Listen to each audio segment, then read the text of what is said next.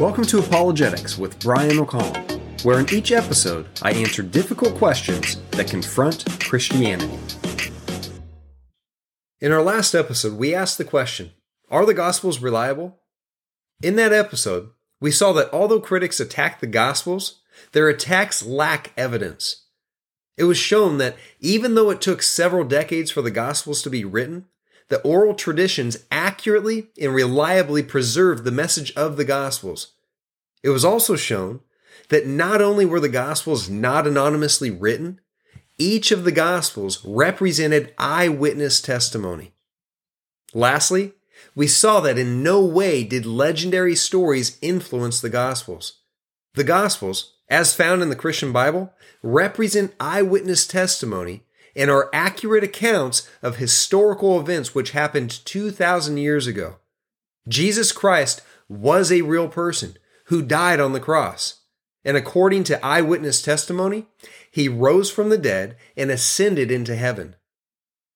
The last episode was in no way an in depth study of the reliability of the Bible as a whole.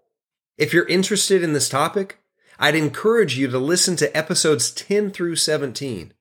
These episodes will go into more detail on several different things. What makes the Bible unique from all other religious books? Why we have the Bible? Who wrote the Bible? Along with many other topics. Over the past couple episodes, we've addressed different topics that confront the Christian church, such as the topic of hell, the genocide recorded in the book of Deuteronomy, or the problem of evil. Prior to addressing these topics, we spent 10 episodes looking at the Mormon Church.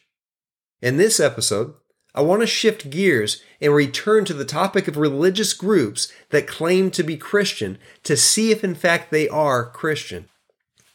The group that I'll be discussing in this episode is Jehovah's Witnesses. And just as I did when looking at the LDS Church and Mormonism, I want to ask the same question Are Jehovah's Witnesses our brothers and sisters in Christ? are these men and women who are so sincere in what they believe and dedicated to door to door evangelism? Are they Christian? Are Jehovah's Witnesses Christian, but just holding to slightly different views, similar to the differences between Baptists and Lutherans or Methodists, or even the differences between Catholics and Protestants?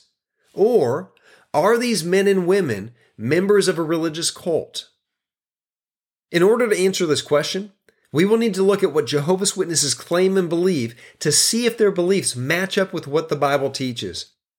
Over the next several episodes, we will not only look at what Jehovah's Witnesses claim and teach, but we will also look at a brief history of their church. We will look at different prophecies that several of their presidents made, and we will look at the New World Translation, which is their translation of the scripture. Lastly, we will also look at several passages of Scripture that Jehovah's Witnesses use as proof texts for their beliefs. We will see if these passages provide proof for the Jehovah's Witnesses' faith. So let's begin. The first thing I want to look at is what the Watchtower claims. Now, if you're completely new to studying Jehovah's Witnesses, the Watchtower is the organization and Jehovah's Witnesses are the members of the Watchtower organization. If you've ever received booklets or anything else from a Jehovah's Witness, the materials that you received from them were produced by the Watchtower organization, or rather, the Watchtower Bible and Tract Society of New York. Throughout this episode, you'll hear me refer to both the Watchtower organization as well as Jehovah's Witnesses. So, as I just mentioned, Jehovah's Witnesses are members of an organization called the Watchtower Organization, which until 2016 they had been headquartered in Brooklyn, New York, but are now headquartered in Wallkill, New York. According to publications made by the Watchtower, their organization believes that all other churches and denominations are false. Not only that, but according to page 439 of their July 15th, 1960 edition of the Watchtower, they claim that they serve as, quote, God's sole collective channel for the flow of biblical truth to men on earth, end quote. This publication that I just referenced is available through their Jehovah's Witness library. If you have an iPhone, you can download their app called JW Library, and it gives you access to all of their publications. This is a new feature which I'm super excited about because in the past, whenever I did research, I used to have to write to their headquarters or visit their local kingdom halls whenever I wanted specific resources. Even then, my request for information was often rejected. Whereas now, I can access all of their resources going back 50 to 70 years. There's still a lot of resources that are not yet available on their app, but they seem to be uploading more resources as time goes on. So, back to their claims. Not only do they claim to be God's sole collective channel for the flow of biblical truth to men on earth, but they also claim to be the mouthpiece of God. In their October 1st, 1964 edition of the Watchtower magazine, listen to what they wrote. On page 601, they wrote, quote, Those who do not read can hear, for God has on earth today a prophet like organization, just as he did in the days of the early Christian congregation. End quote. It's clear from these quotes that I just read to you from Watchtower Publications that they are claiming that the Watchtower organization is God's mouthpiece, God's prophet like organization, and God's sole collective channel for the flow of biblical truth on earth. Before we analyze these claims to see if these claims are valid, I'd like to now look at what they believe. In the episodes I recorded dealing with Mormonism, we saw that Mormons add doctrines that do not exist in the Bible. The difference with Jehovah's Witnesses is that they don't add doctrine, they remove doctrine from the scripture that they disagree with. So, the problem isn't what Jehovah's Witnesses believe, it's what they don't believe that's the problem. So, what are these core doctrines that Jehovah's Witnesses reject? The following are some of the core beliefs that they reject. Although they believe in God, Jehovah, they deny the Trinity. They also reject the deity of Christ. To them, Jesus was a created being and not God. The Watchtower teaches that Jesus is Michael the archangel. Besides their view of Jesus, Jehovah's Witnesses also deny the personage and the deity of the Holy Spirit. Instead, they claim that the Holy Spirit is just Jehovah's active force and not a person. The last doctrine that I'm going to address in this series that Jehovah's Witnesses and the Watchtower reject is the doctrine of hell. According to Watchtower teaching, there is no hell where people will be eternally punished. Instead, they believe that non believers will simply be annihilated and cease to exist. One of the resources that Jehovah's Witnesses hand out, or that is available through their app, is a resource titled what does the Bible really teach? And it's through this resource, as well as their many other resources, that teach the doctrines that I just mentioned. I'm going to come back to these beliefs later in this series when I address what the Bible teaches. What I want to do now is dive into their origin. The founder and first president of the Jehovah's Witness faith and the Watchtower organization was Charles Taze Russell. According to the Jehovah's Witness website, under Modern History of Jehovah's Witnesses Part 1, Early Voices 1870 to 1878, it points out that Charles Taze Russell was born February 16, 1852, in a small town that's now part of Pittsburgh, Pennsylvania. According to this Watchtower publication, Russell's parents, Joseph and Eliza Russell, were both Presbyterians and raised Charles up in the same faith. However, this online article by the Watchtower explains that Charles later joined the neighborhood congregational church because it was more liberal. As a teenager, Charles wrestled with many of the same things that Christians all over the world wrestle with. In fact, the Watchtower organization points out in the Early Voices publication that I keep referencing that at 15 years old, quote, the doctrines of predestination and eternal punishment gave him particular difficulty, and by the time he was 17, he had become an avowed skeptic, discarding the Bible and the creeds of the churches. End quote. Something that I want to point out is that Russell experienced a lot of tragedy within his own family at a very young age. In fact, according to the video Faith in Action, which was produced by the Watchtower organization in 2010, it explains that before Charles Taze Russell turned nine years old, three of his siblings had died, and then shortly after, his mom died too. To make matters worse, the Civil War broke out a couple months after Charles's mother passed away, and it lasted four years, from 1861 to 1865. Charles was a young boy during these events, and they lasted from the time that he was nine until he was 13 years old. Death was everywhere, which causes people to contemplate things like hell and heaven. Charles was no different than anyone else who experiences the death of loved ones or anyone else. He wrestled with what he had been taught about God and hell. According to the Watchtower video that I just referenced, Charles eventually rejected the doctrine of hell. Other doctrines that he rejected was the Trinity and the deity of Christ.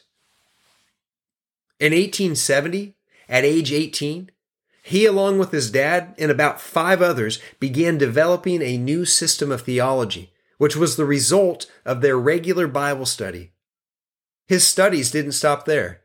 In fact, on July 1, 1879, at the age of 27, Russell launched his own magazine titled Zion's Watchtower and Herald of Christ's Presence, but later became known as the Watchtower. Several years later, in 1866, at the age of 34, Russell published a series of books that were originally titled The Millennial Dawn, but are now titled Studies in the Scriptures.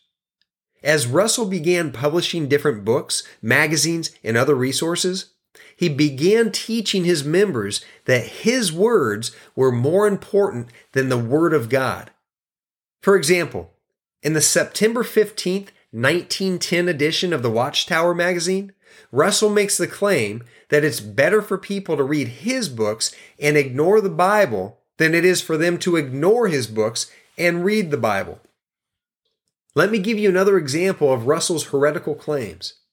Now, because I don't want you to think that I've taken Russell's words out of context or misunderstood them, here is what he wrote on page 298 of the September 15th, 1920 edition of The Watchtower.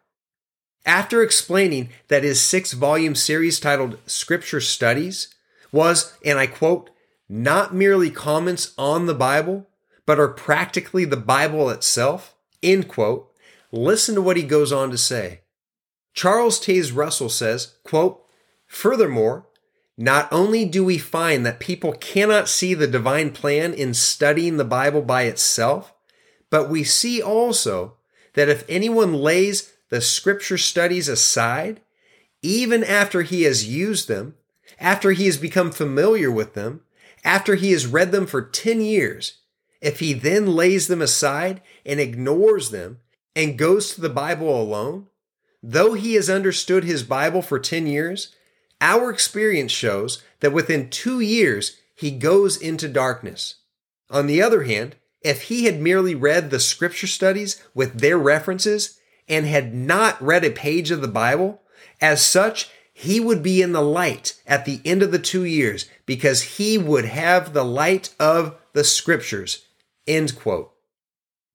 Here in this Watchtower publication, Russell is boldly and erroneously claiming that if people ignore his books and try to just read the Bible, they will fall into darkness. But that if people ignore the Bible and only study his books, then they will be in the light. Let me recap what we've discussed in this episode. We've seen that Jehovah's Witnesses and the Watchtower organization believes itself to be the mouthpiece of God and that all other religions are corrupt and therefore false.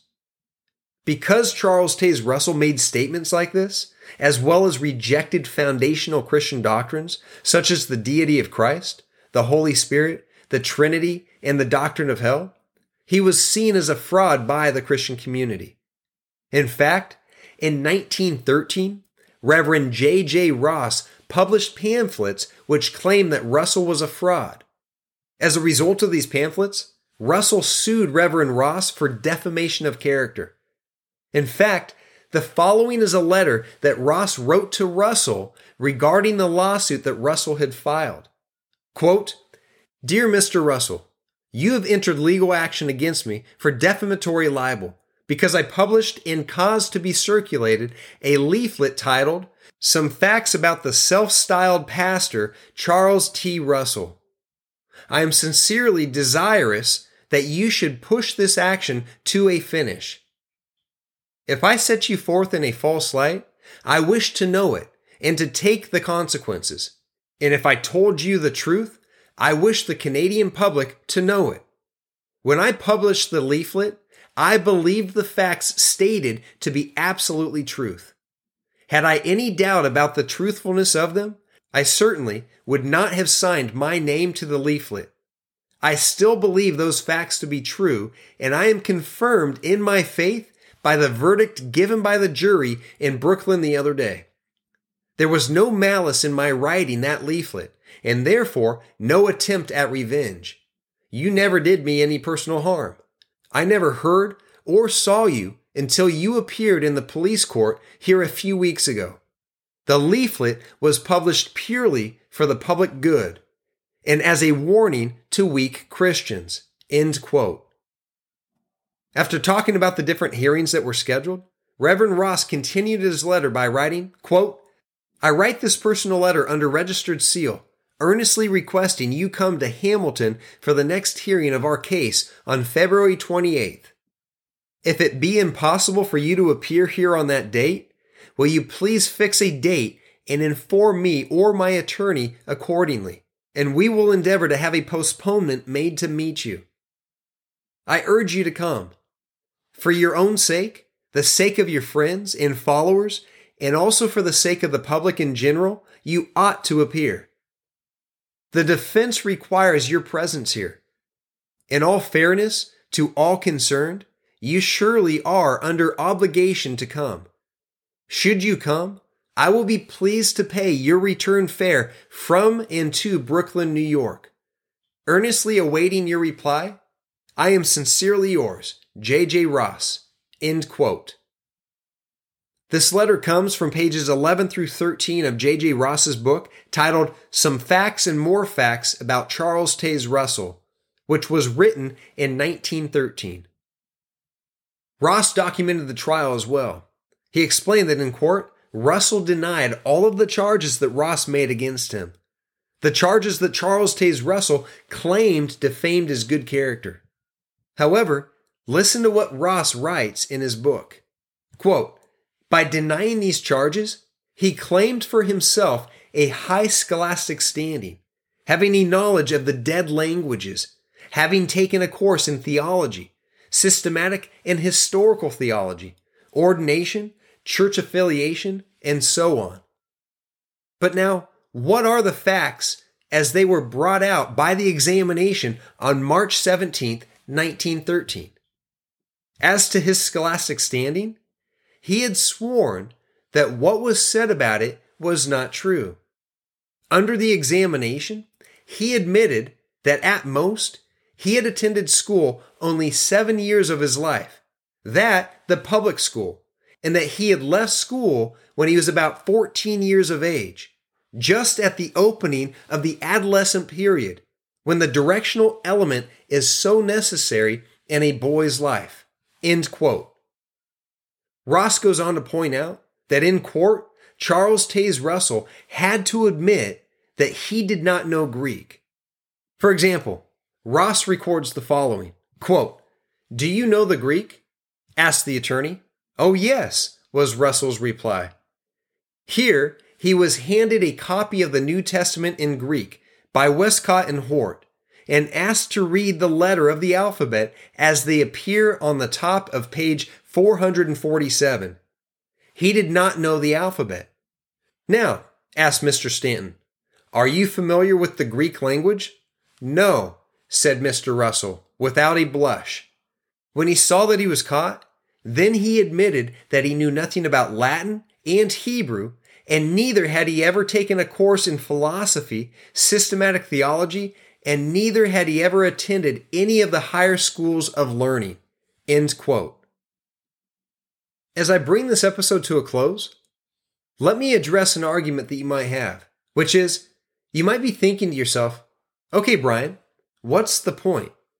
Why does it matter if Charles Taze Russell quit school at age 14 with only seven years of education? Or why does it matter that he couldn't read Greek, Latin, or Hebrew? Why does it matter that Russell had never attended college or taken courses in philosophy or systematic theology? The reason that this is so significant, as Ross points out, is that, quote, this is the man who goes about claiming that he alone has the proper understanding of the scriptures, condemning the translators of the Bible, and denouncing all ministers and teachers of the word except himself. End quote. So, why is this such a big deal? Because it shows that Charles Taze Russell was not qualified to be a pastor, and yet he's claiming to be the sole possessor of biblical truth. Not only that, but as I pointed out earlier, Charles Taze Russell claimed that if people ignore his books and try to just read the Bible, they will fall into darkness. But that if people ignore the Bible and only study his books, then they would be in the light.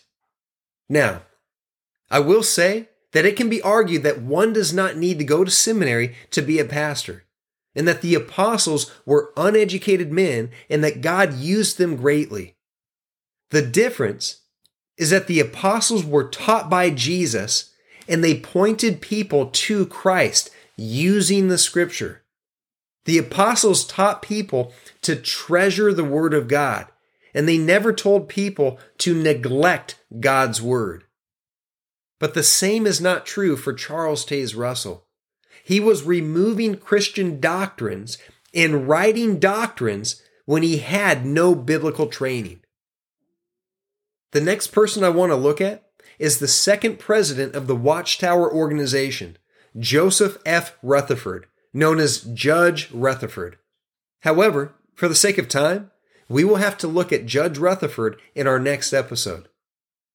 That's all the time that we have for today. Come back next time as we continue looking at different Watchtower presidents. In our next episode, we will look at some of the prophecies made by these men to see if those prophecies came true. Were these men truly the mouthpiece of God, as the Watchtower claims? Come back next time to find out. God bless.